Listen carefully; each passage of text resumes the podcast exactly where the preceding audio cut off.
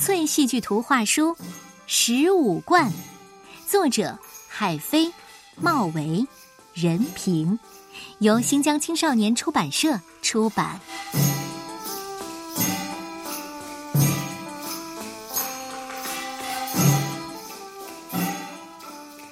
无锡县有个肉铺老板，叫油葫芦，是个出了名的酒鬼。一天晚上。喝得烂醉的油葫芦回到家，他借着酒兴，想跟妓女苏须娟开个玩笑，于是摇晃着手上借来做生意的十五贯铜钱，说是卖苏须娟为奴婢的身价钱。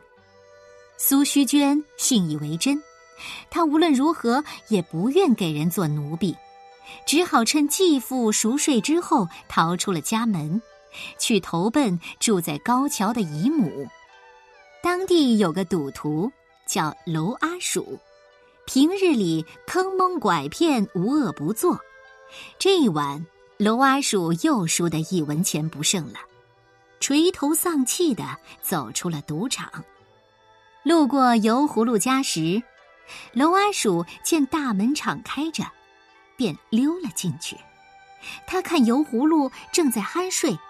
又瞥见压在枕头下的十五贯铜钱，本想神不知鬼不觉的据为己有，不料却惊醒了油葫芦，两个人你争我夺，厮打起来。情急之中，娄阿鼠抄起一把肉斧，杀死了油葫芦。第二天清晨，约好一起去市集的邻居秦老伯发现油葫芦惨死家中。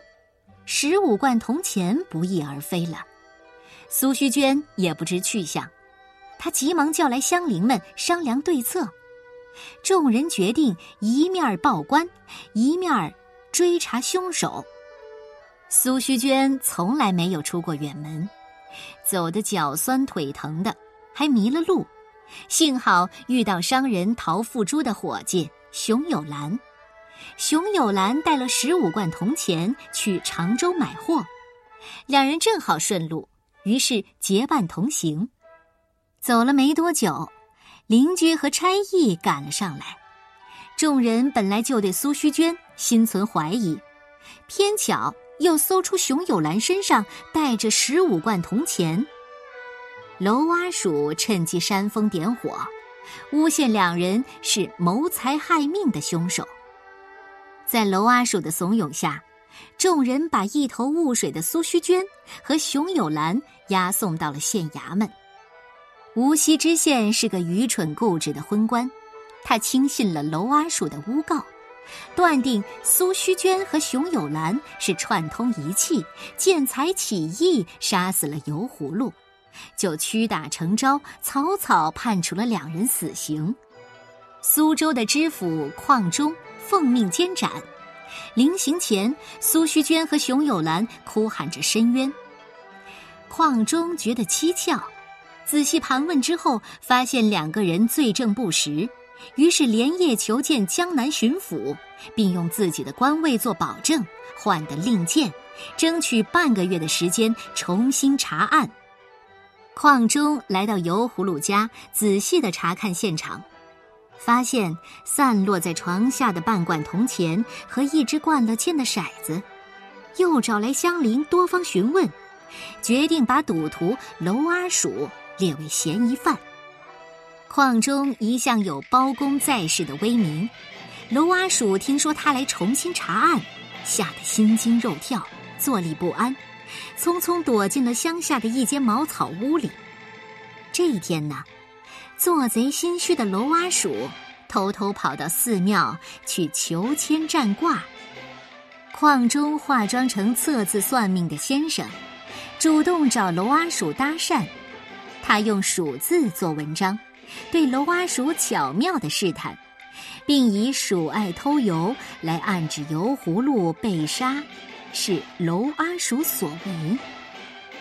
矿中的随机应变和步步紧逼，终于让娄阿鼠招架不住，亲口承认了自己的罪行。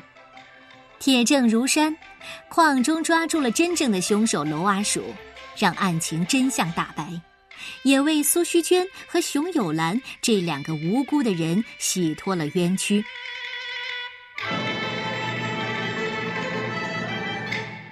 十五贯是家喻户晓的昆曲名剧，一九五六年由浙江昆苏剧团首演，受到国家领导人的高度赞赏，被誉为改编古典剧本成功的典型，是百花齐放、推陈出新的榜样。昆曲也因此被誉为江南兰花。上个世纪五十年代，十五贯曾经在短短一个来月的时间，在北京公演了四十七场。观众达到七万多人，创造了一出戏救活一个剧种的奇迹。